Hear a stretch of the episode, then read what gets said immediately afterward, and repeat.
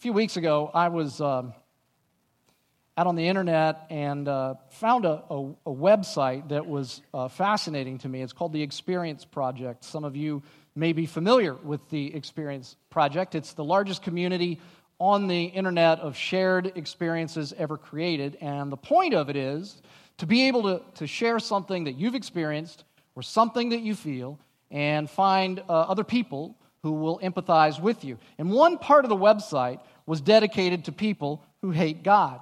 And so I've put a few of their comments up here on the screen. And for those, of, uh, for those people that are listening through our podcast, I'm going to read them. Uh, go ahead and put that up if you would. First one says, uh, I hate God. I just expletive hate you, and I hope you see my message through technology that you are so expletive unworthy. Expletive you, you know what you did to me. I don't mean to offend anyone, the second person says, or maybe I do. I'm uncertain. What I am certain of is that I hate God. And then the third one says, I'm not sure whether or not God exists, but I really hope He does, because I hate Him with every fiber in my being, and I would like to tell Him every reason why I hate Him when I die. Kind of shocking to hear that kind of anger, anger toward God expressed openly, isn't it? Kind of shocking. But, but I want you to hear me on this, okay? Hear me on this. That what is most shocking about the hatred that those three people expressed toward God, what's most shocking about it is that it is precisely what is at the root of every human heart, even yours, even yours, even mine. And the Bible is very clear on this that at the core of your being, you aren't just indifferent toward God. Not that you just don't like God, but that there is an enmity, an antagonism, a hatred toward God that the passage that we're going to look at today is going to lay bare. Aren't you so glad you came to church this morning? But here's the thing I want you to understand. I, you know, my job here is not to whisper sweet nothings in your ear every Sunday morning. That's not what any of us need. What we need, what we all desperately need, is someone to tell us the truth. And so Jesus is going to do that today in the passage that we're going to look at. If you have a Bible with you, turn in your Bible to Mark chapter 12. Mark chapter 12. And I do want to welcome those of you who are listening to our podcast. Some of you, uh, I hear from people all the time that, that you guys listen to this uh, podcast. And some of you are listening while you're driving, some of you while you're working out, some when you're trying to put yourself to sleep at night. Whatever uh, reason you listen, we are just absolutely glad that you're listening. For those of you who are new here, we're in a series from the book of Mark called The Last Days of Jesus Christ. And the passage that we're going to look at today is on Wednesday of Holy Week, meaning that in just two days, Jesus is going to be crucified on a Roman cross. Now, the day before, on Tuesday, Jesus had skewered the religious leaders of Israel for their hypocrisy and for their spiritual fruitlessness. And the religious leaders are furious about that. The next day, which would be today, Wednesday, they go to Jesus and they angrily confront him about where he gets his authority to say things like he said to them. But Jesus doesn't directly answer them. He ties them up in a logical conundrum and, and, uh, and again, never directly answers their question. One, because they weren't sincere in asking, and two, because they already knew where he got the authority. They, they'd already seen his authority uh, demonstrated over and over. They knew where he got the authority. Now, chapter 12 is a continuation of Jesus' response to those uh, religious leaders, and they'll get their answer here chapter 12, book of Mark. Let's read from verse 1. Jesus then began to speak to them in parables. A man planted a vineyard. He put a wall around it, dug a pit for the winepress, and built a watchtower. Then he rented the vineyard to some farmers and he moved to another place. At harvest time, he sent a servant to the tenants to collect from them some of the fruit of the vineyard. But they seized him, beat him, and sent him away empty handed. Then he sent another servant to them. They struck this man on the head, and treated him shamefully. He sent still another, and that one they killed. He sent many others. Some of them they beat, others they killed. He had one left to send, a son, whom he loved. He sent him last of all, saying, Well, they'll respect my son. But the tenants said to one another, This is the heir. Come, let's kill him, and the inheritance will be ours. So they took him and they killed him and they threw him out of the vineyard. Jesus asks, What then will the owner of the vineyard do? He will come and kill those tenants and give the vineyard to others. Haven't you read this passage of Scripture? Oh, don't you know that the religious leaders love that? It's like going up to a bunch of seminarians and say, Haven't you read the Scriptures? Anyway, haven't you read this passage of Scripture? The stone the builders rejected has become the cornerstone. The Lord has done this, and it is marvelous in our eyes. That's Psalm 118 that he's reading from there. Then the chief priests, the teachers of the law, and the elders looked for a way to arrest him because they knew he had spoken the parable against them. But they were afraid of the crowd, so they left him and went away. Okay, so here's what I want to do this morning. The way I want to start this is I want to give you uh, a key to this parable that can kind of help you understand what's going on. We'll call this key uh, the cast of characters, all right? So let's put that up on the screen. First of all, the man who plants the vineyard is God the Father. The vineyard itself is Israel. Okay, there's many times in uh, the prophets that the nation of Israel is called a vineyard. In fact, if you were to go and read the book of, book of Isaiah in chapter 5, everything in this parable is almost word for word what is said in Isaiah chapter 5. The tenants are the religious leaders of Israel. The servants are faithful prophets that God has sent to the nation of Israel over the years. And then the beloved Son, you know who that is. That's, that's Jesus. Now, now, here's an important question Who is this parable directed to? Now, I, I, realize that in verse 12, the religious leaders uh, say that it's directed at them, and that is true. But you need to understand something else. There is another layer to this parable. It is not just about the religious leaders in Israel. This parable is about you, and it's about me too. And I want to show you why. I want to look at three things, three things in this parable this morning. First, I want to look at the tenant's relationship to the owner. And then, second, I want to look at the tenant's treatment of the servants. And then, third, I want to look at the tenant's attitude toward the son. Okay, so you got that? The tenant's relationship to the owner, their treatment of the servants, and then their attitude toward the son. We'll start with the tenant's relationship to the owner. So, what is their relationship? Well, verse 1 described that pretty well. The owner went to a great deal of expense to turn this piece of land that he owns into a vineyard. And then he rents it to those guys who were farmers, whose, whose job it was to tend this vineyard for his profit, which would be paid in fruit every harvest time. And then they could keep some of the fruit according to the wages he paid them. So, bottom line, the owner is the owner, and the tenants are the tenants. It's pretty simple. Now, at one level, as we said, this is about the religious leaders of Israel. And as I showed you in the key uh, earlier, it was quite common for the Old Testament prophets to refer to Israel as a vineyard. And in fact, for those of you who are in city life groups, I'll, I'll include uh, Isaiah 5 uh, on the questions that I provide so that you can see how, uh, how much of almost a one to one correspondence you see between Isaiah 5 and this particular parable. Okay? And so the tenants were the religious leaders who were responsible for the spiritual oversight and the spiritual growth and development of the vineyard, the nation of Israel. They were responsible to help the nation produce spiritual fruit. For those of you who've been with us, that's the connection back to the previous chapter. That's what Jesus skewered the religious leaders for, being fruitless. But what do we see throughout this parable. One of the things that we see is the tenants don't want to just be tenants, they want to be owners. They want the property and the profits for themselves. And this is precisely what the religious leaders did with the nation of Israel. They disregarded God's wishes for, for his people, and they led the people in a way that essentially stole God's glory for themselves. And then to make matters worse, they, they lined their pockets through the misuse of their uh, religious leadership position.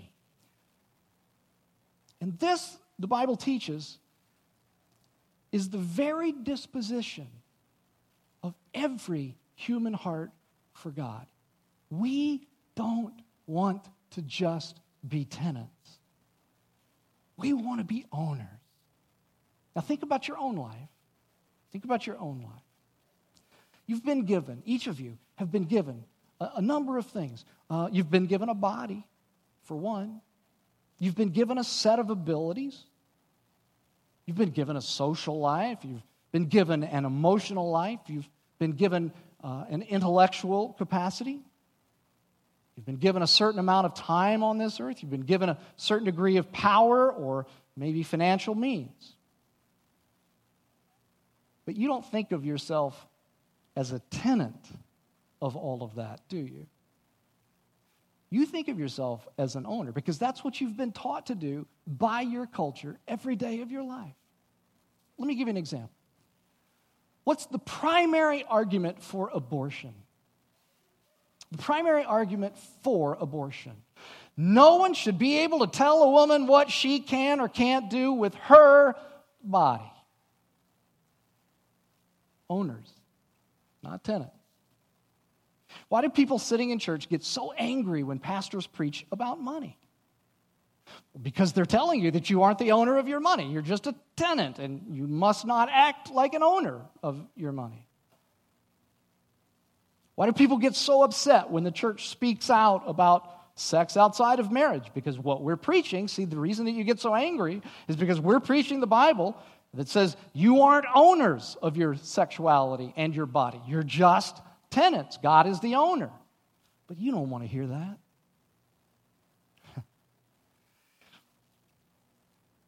do you see that like if you if when we read that parable if you were thinking to yourself great this is a sunday i can take off. This isn't about me. This is about them. This is about those religious leaders. Do you see that this isn't just about the religious leaders of israel? And let me ask you this. Can you feel the tension in your very being right now that exists between your status as tenant and God's status as owner. Like, as I talked about some of those things money and, and, and abortion and sex and some of those things could you feel the tension in your own body? There is this desire in every one of us. We want to be the owner. We don't want to be tenants. We want to be the, we want to be the owner. And there is a sense in which every one of us realizes that we're just a tenant. Now, now look, I realize, I understand that there are some of you here this morning that probably think that you're just a random accident of the, of the universe. You know? Um, you believe, let's say, in naturalistic evolution. And so you're like, man, I'm just a random accident of the universe. But I'm here to tell you that if that's what you believe, you don't live like that. I can promise you that you do not live like you're a random accident of the universe. You're not consistent in that. I've, used this quote before. Let me say it again. The French uh, philosopher Voltaire once said, he said that human beings are just tormented atoms in a bed of mud just tormented atoms in a bed of mud. So here's a rock, here's you. A bunch of atoms. What's the difference? You're tormented. Why? Why are you tor- tormented? Because you have completely by accident developed the inconvenient faculty of consciousness. But that was just an accident. But you don't live like that. See, you don't live like you're just a random accident. Like, like here's an example you despise racism. Why do you despise it? Well, you say, well, you know, human beings have dignity. What? Human beings have dignity? Human beings are just tormented atoms. They have more, no more dignity than a rock. Why are you so upset about racism? See, if you, if you lived consistently like that, that's what you would say.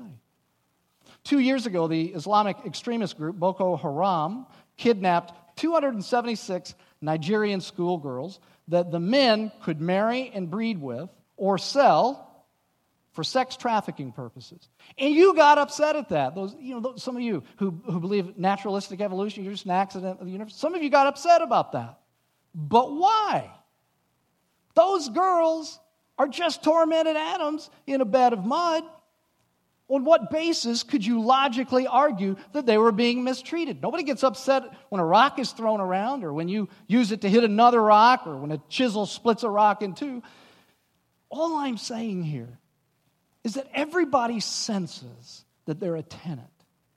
Even if you think that you are just a random accident, you don't live like you're a random accident of the universe. You know down deep inside that you're a tenant, but you hate it.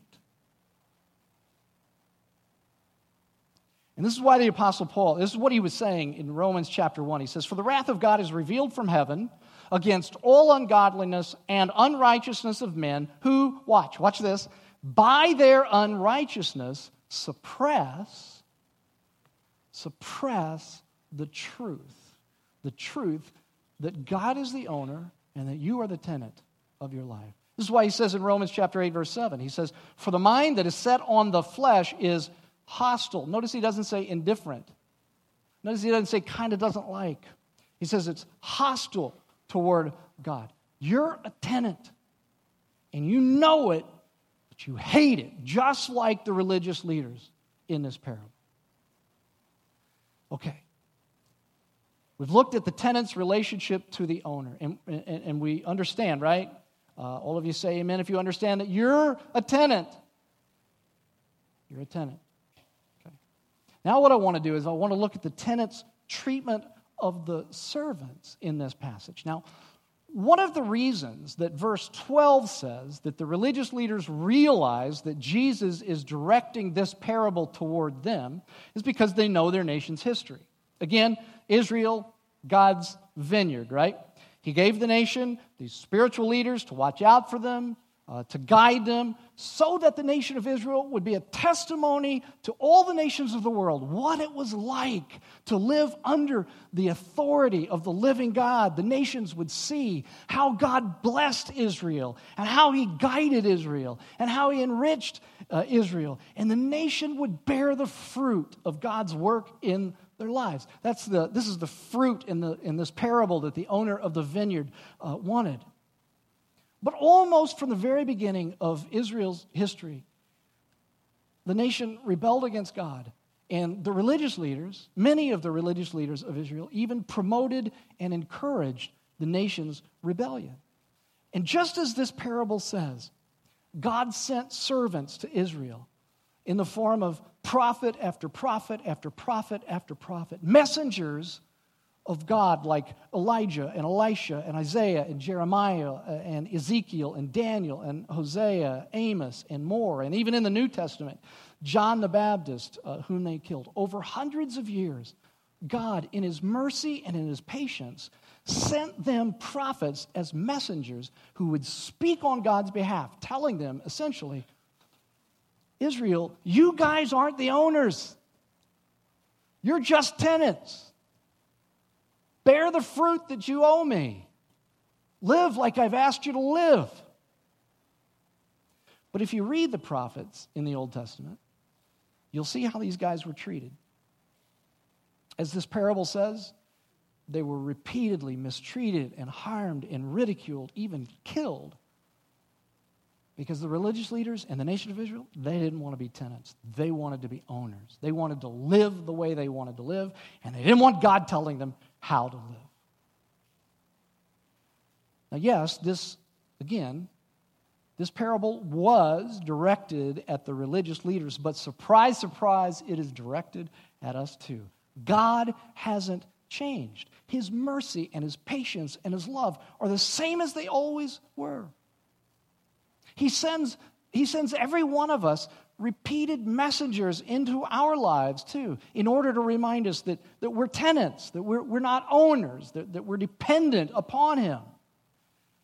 And let me give you some examples. Some of those messengers that God sends to you are people. Maybe they're pastors, right? But what do some churches do when a pastor tells them the truth? Well, they, get, they get rid of them, right? It's like the, just like the, the, uh, the tenants in this parable did. They got rid of the people that God sent. Some of them, some of the messengers are friends who love you enough to tell you the truth about yourself. Somebody tells you that you're an alcoholic. Somebody says to you, you know, you're, listen, you're addicted, you're a, you're a drug addict. Or somebody says, well, you're wrong to cheat on your spouse. And what do you do when they, when they tell you that? What do you do? Well, you kill the messenger, don't you? You shoot the messenger and you just, you cut him out of your life, just like these guys did here. Here's another messenger circumstances in your life. Listen to me. The longer you live, life will repeatedly let you know that you're not an owner in this world, that you're just a tenant in it. Now, I mean, look, some of you are young enough, uh, it may seem like you're an owner for a little while, but just wait. Eventually, life is going to show you that you aren't the owner and you're not in control. You're just a tenant in this world, and it makes you mad. Makes you mad which often manifests itself in anxiety and depression and sort of being a control freak and sometimes just general anger. I want to tell you about a messenger that God sent into my life, and I am not proud of how I treated this messenger. I'm Not proud of this at all. Um, back when my family, when we lived in Dallas, I had an edger that I bought at Home Depot.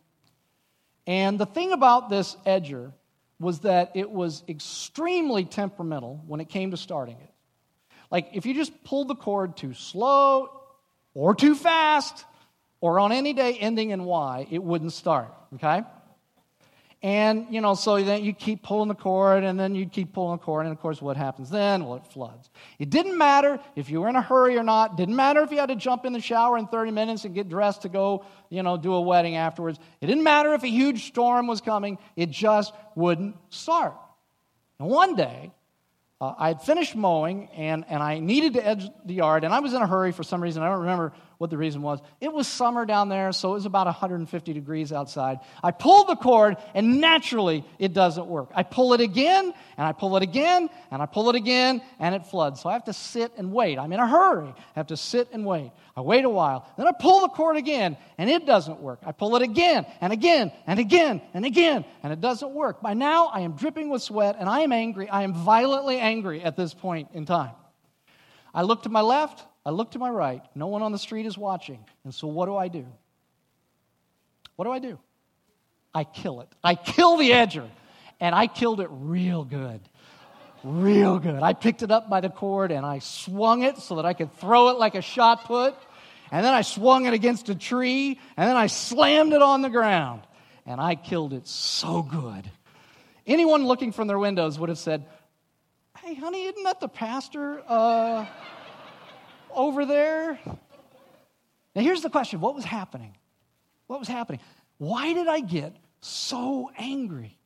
I was angry because life wasn't going the way that I, as a tenant, thought it should. And look, I want to tell you something. Edgers can be messengers from God, they absolutely can. Circumstances in your life can be messengers from God. When your crops need rain, it won't rain. Or, or when you need the rain to stop, it, it keeps raining. You know, circumstances, people can be messages, messengers. Hard to love people uh, can be messengers in your life. And I'd like to ask you, what are the mess- messengers that God is sending you right now to remind you that you're just a tenant of your life? You're not an owner. What are those messengers? And, and how are you treating those messengers? Are you listening to them and responding appropriately? Or are you killing them? Treating them shamefully? Perhaps ignoring them? Some of you need to hear this. Some of you need to hear what I'm going to say here. Except for cases in which it's a genetic issue, okay, and there are those cases, some of you are never going to get over the anger, the anxiety, the depression in your life until you realize that you're acting like you are an owner of your life when you're just a tenant. Now, again, let me say that one more time because I want you to understand. I do believe that there are some cases of depression and anxiety and things that are genetic. I absolutely believe that. But there are also cases of these things that are all about you trying to be an owner in your life and not just being a tenant. And you won't find peace and joy in your life until you recognize this that you're trying to be an owner when you're just a tenant. And then repent of that and realize that if God, who is the owner of your life, isn't giving you something that you think you need, it's because in His love and His mercy, He knows you don't need it. How are you treating the messengers in your life? Oh, we hate being tenants, don't we? We hate it. We want to be owners, but we're not. And the sooner that you realize that, the more joy and the more peace that you will begin to experience. Okay, finally, this. Finally, this. I want to look at the tenant's attitude toward the son in this story. Okay? We've looked at, at, at, their relationship with God, and we looked at how they've treated, you know, the servants, the messengers that God sent. Okay, finally, the tenant's attitude toward the son. Now, if the religious leaders were beginning to catch on as Jesus tells this parable, if, if they were beginning to catch on when Jesus started talking about the messengers that, that the owner had sent them, the trap was sprung when he started talking about the son whom he loved. Now, some of you who've been with us for a while will remember that back early in the Gospel of Mark, God used that same phrase, the son whom he loved, uh, to describe Jesus uh, when Jesus was being baptized by John. Some of you may remember that.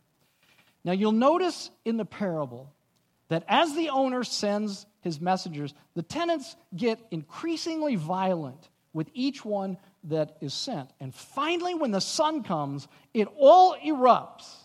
They kill him and they throw him out of the vineyard, which is exactly what Mark has told us in previous places they're planning to do to Jesus. Now, at the very beginning of my talk this morning, I read to you like those three quotes, you remember?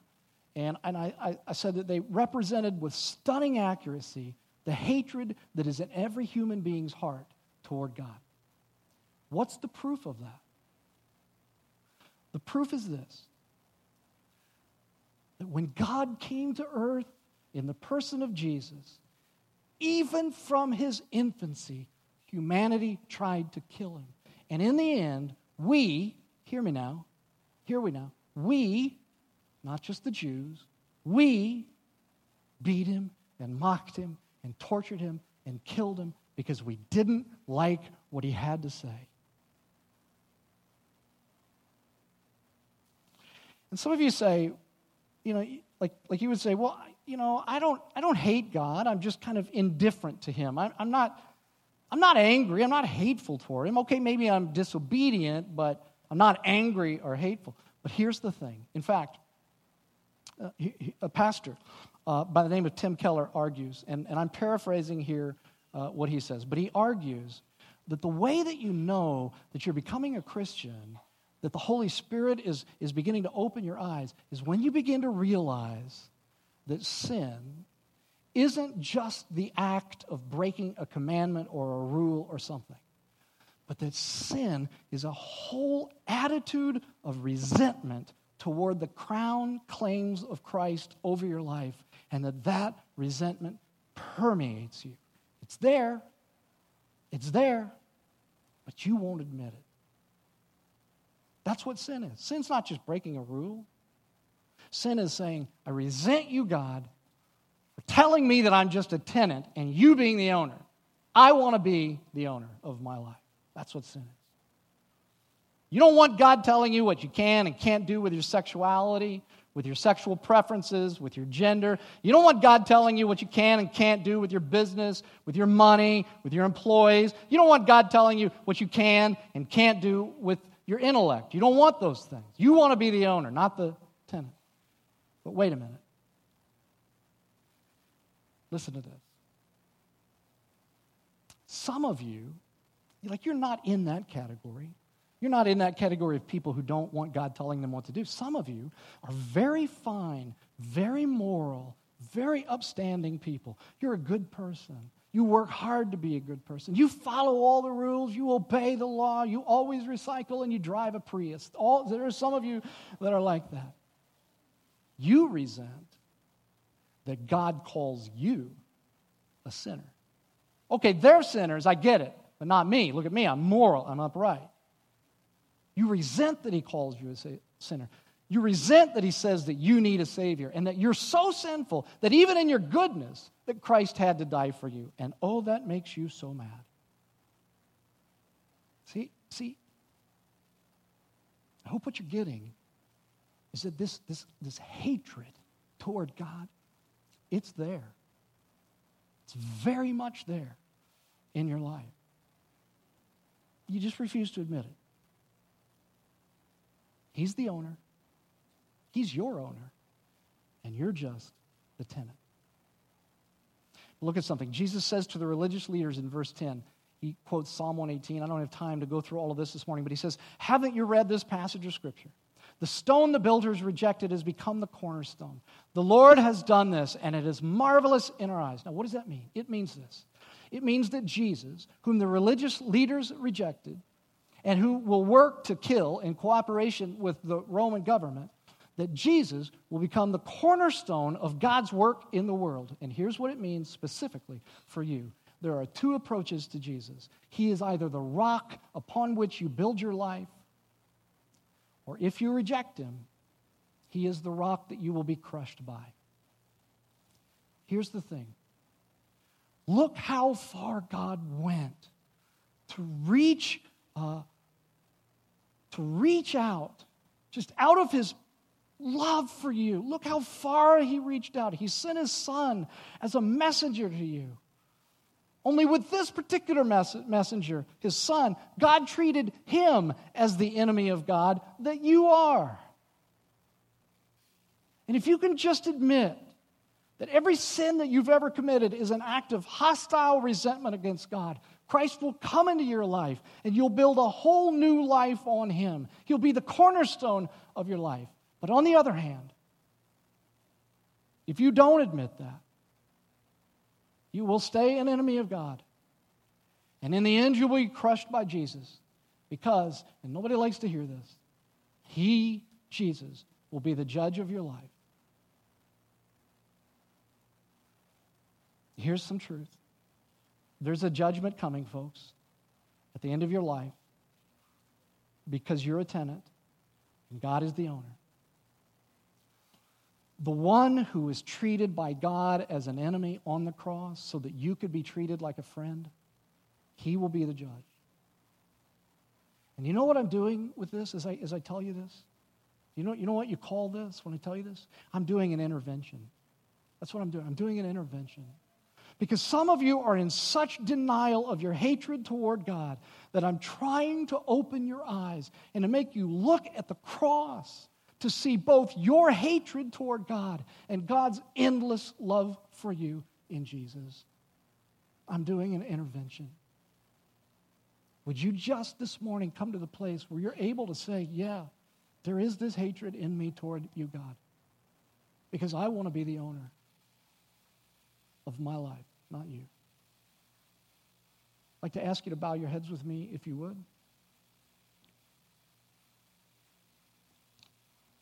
I want to tell you the gospel of Jesus Christ, the good news of Jesus Christ.